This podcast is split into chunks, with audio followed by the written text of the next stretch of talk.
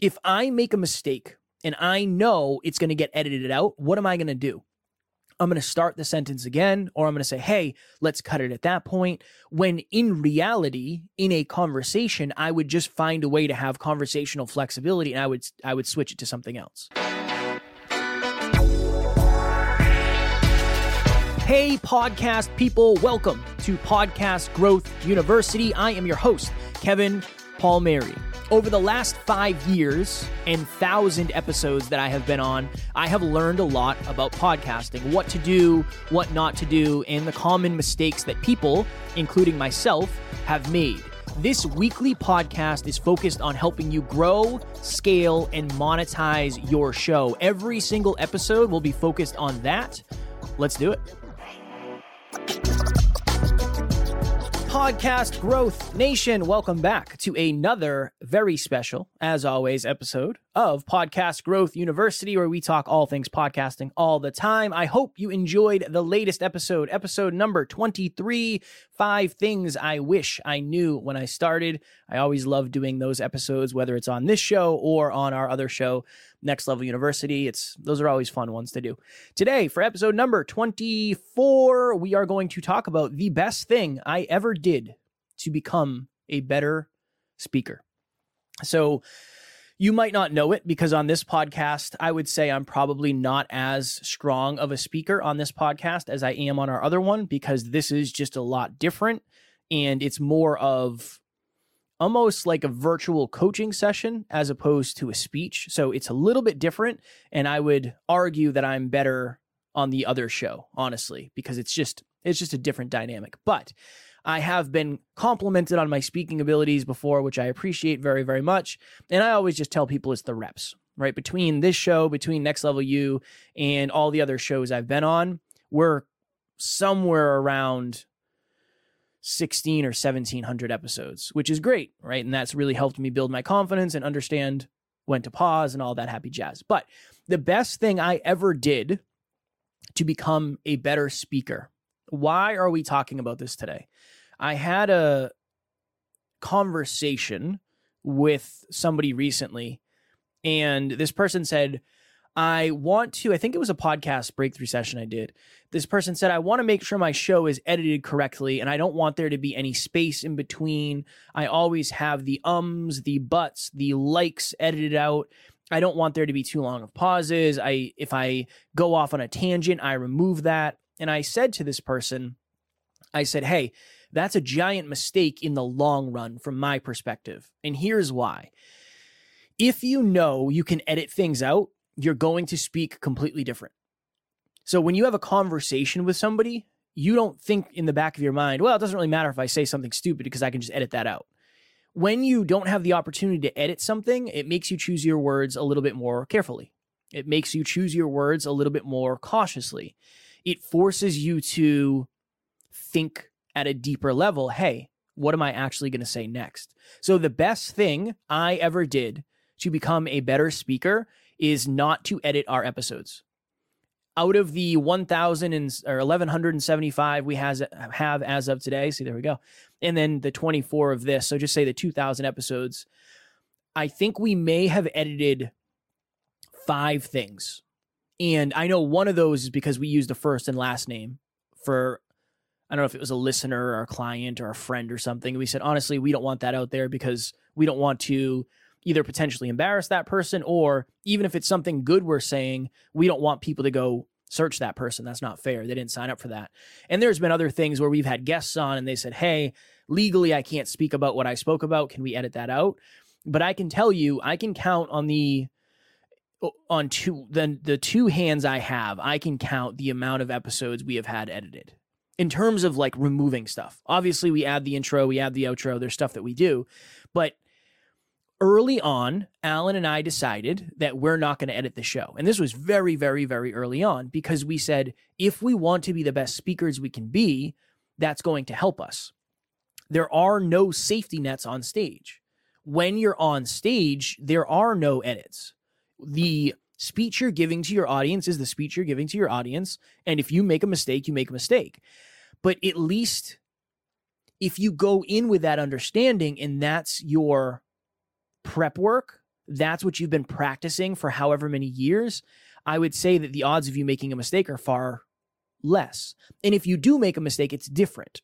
Because, so think of it this way if and I will misspeak on this because I misspeak on every episode I do because that's just human nature. I don't want to sound perfect. I want this to be more of a conversation, more of a presentation, kind of a coaching session. And I make mistakes speaking when I'm coaching all the time. If I make a mistake and I know it's going to get edited out, what am I going to do? I'm going to start the sentence again, or I'm going to say, hey, let's cut it at that point. When in reality, in a conversation, I would just find a way to have conversational flexibility and I would, I would switch it to something else or I would pause and then reframe the question, or I would pause and reframe the statement. So if you have the subconscious understanding that, oh, you know what? If I make a mistake, it's no big deal. This is going to get edited out. That's going to carry over into everything that you do. And honestly, in the long run, it's going to hold you back 100%. 100%. I know somebody who this person had a podcast and this person did a lot of speaking on their social media and they had all their stuff edited. It was edited where there was a cut every couple seconds. And at one point this person went on stage and they had to get all of their their questions and all of their answers and everything that they were going to say given to them ahead of time because they were not confident in their ability to effectively communicate on stage right? They, that's literally what they did. They said, Hey, I need all the questions so I can answer them and then remember my answers. I don't want to be surprised on stage. I don't want to have to go off the cuff on stage. I don't want to go off script on stage because that person had been used to having the safety and the safety net of editing. So that's really the goal in this episode is for you to stop over editing your episodes. Don't take out every um because if you take out every um, there's no reason for you to stop saying it. If you take out every like, when, you know, like, like, if you take that out, there's no reason for you to stop doing it. The necessity is not great enough. Now, there's a couple things you can do. You can make an um jar. Every time you say an um, put a dollar in a jar. You can do that. You can have a like jar. We did that for a while. We had an um jar, and that has helped us tremendously for sure. But becoming conscious of it is really the first step. And then understanding if you're saying um, all that is, there's two things. But what it really is, is number one, you feel uncomfortable that you don't know what to say. Number two, even though you feel uncomfortable, the silence of you not knowing what to say is more uncomfortable than you not knowing what to say. Because in your mind, you're thinking, wow, does this person think I don't know what to say? So when you say um, at least it moves the conversation along. It suggests that you're thinking, it suggests that you're pulling on some sort of line. The understanding of that and becoming conscious of that, that's the first step.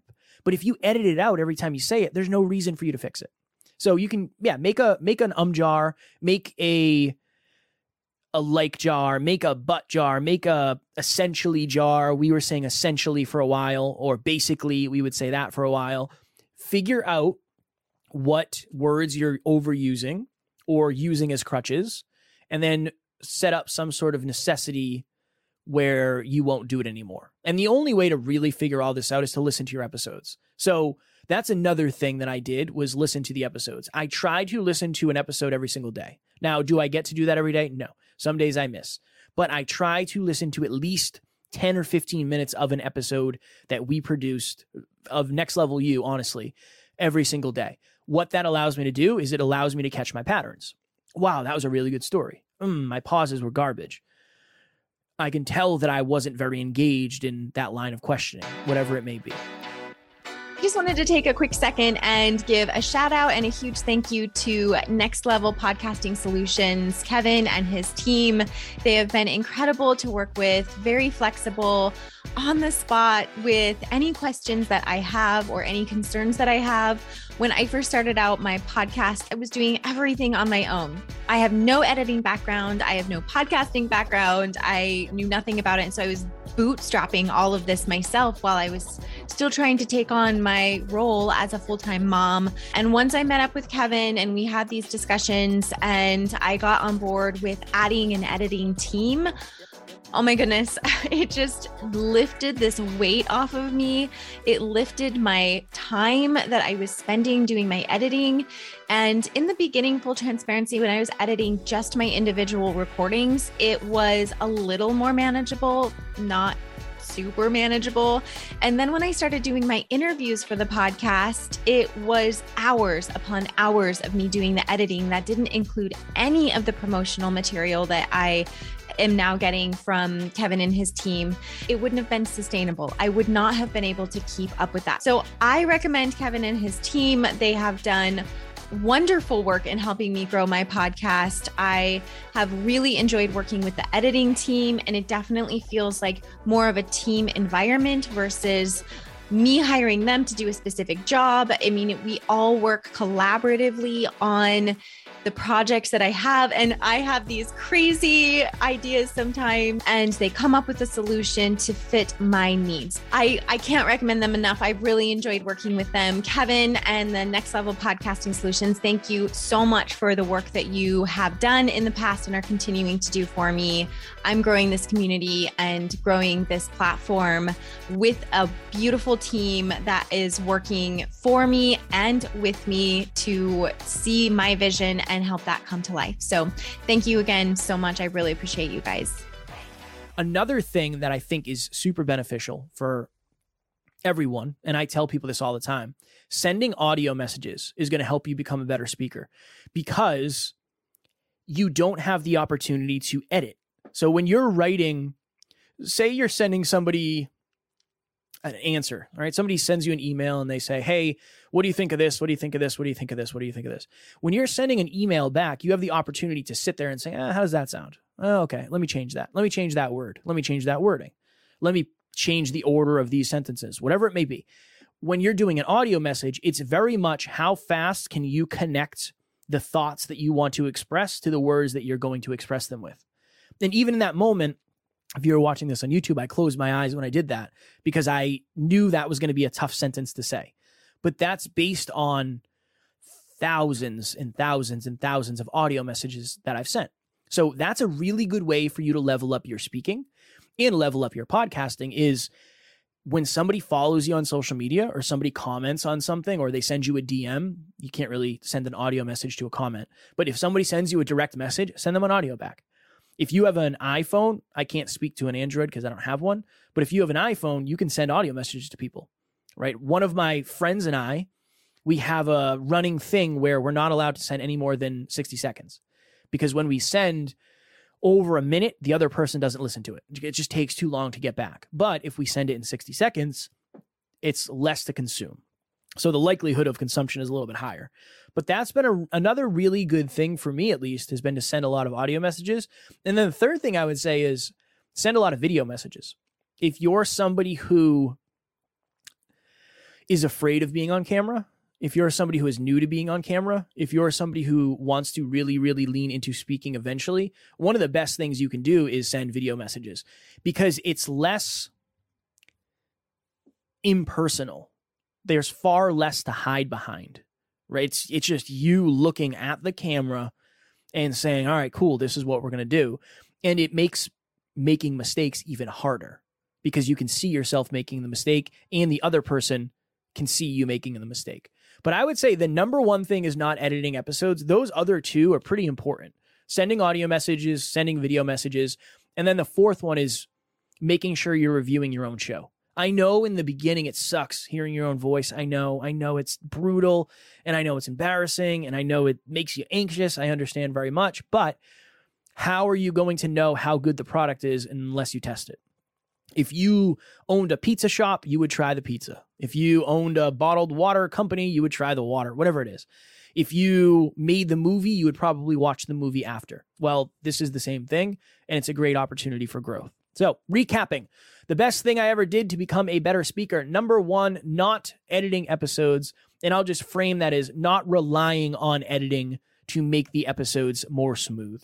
Number two, sending audio messages to clients, to friends, uh, followers, whatever it is, sending video messages, same thing, mostly to followers and I guess potential clients or community members on social media, I would say, and then reviewing the podcast. I would say those are the the big four or five, however many that is. Also, if you're watching on YouTube, I celebrate Christmas. I love Christmas. I got red and green lights in the studio, so I am pretty, pretty, pretty excited. Last thing I'll say on this is you have to remove the safety net, whatever that means to you. I don't know how to explain it yet because I haven't, I just haven't figured out. But I had a client say that to me recently. They said, Can you listen to the latest episode I did and give me some feedback? And I said, I can tell that you're guarded. I can tell that you haven't removed the safety net yet.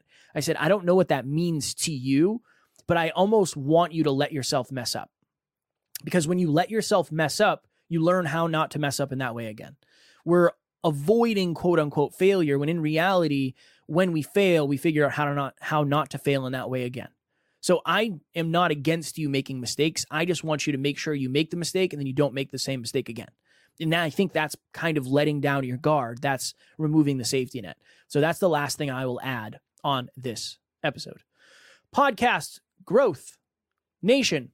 If you are a podcaster and you need help with your podcast, but you do not have any money right now, or you're doing your own stuff, but you want a second eye on your podcast, please reach out for a free 30 minute podcast breakthrough session. Again, I'm not going to sell you on anything. We will not discuss our services. We will not discuss any of that unless you ask. I will come and I will say, this is how I start all my coaching calls. What do you believe is the most valuable use of our time today? And if you could leave here with one new awareness, what would it be? And you will tell me, and I will do my best to make sure you leave with that. That is exactly how the call will go. It will be 30 minutes. If I don't have a call after immediately, usually I'll let it run a little bit over depending on where we are. But I will have the link in my show notes.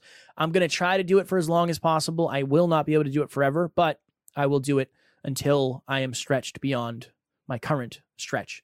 And I'd love to chat with you, even if it's even if you're somebody who wants to start a podcast and you haven't yet, I'm happy to add value there. And I always want to meet the community. I talk a ton about the importance and the value of knowing your community. The more I know about what you're struggling with, the more I can help. It's been a long time since I was at the very beginning of a podcast journey. Obviously, I am here with Podcast Growth U, but it's different because we have another podcast that is doing really well. So it's not the same. It's not the same level of pressure. So anything I can learn from you is super, super valuable. Next week for episode number 25, we are going to talk about how you have to treat your podcast like a business. We'll talk about the logical side of things. We'll talk about some data stuff. But at the end of the day, that is one of the big reasons why people don't win is because they're treating it more like a hobby than a business. And hobbies don't usually become businesses until you decide intentionally that it will become a business. As always, I appreciate you all. I hope your podcasts are crushing it. Please keep up with your consistency through the holiday season if you do celebrate the holidays that I am speaking on. But your audience might be doing things and they might be traveling, but they still want you to be there. So make sure you keep up the consistency, even though during the holiday season, if you celebrate them, it is more challenging. As always, I appreciate y'all, all the love. Thank you for tuning in and keep on podcasting. Talk to you all next week. Thank you for listening to another episode of Podcast Growth University. If you found value in this episode, please take a couple of seconds and leave a review in the link below. And you can always reach out to me on Instagram. My handle is at NeverQuitKid. I am happy to answer any and all questions you have. We'll talk to you on the next episode.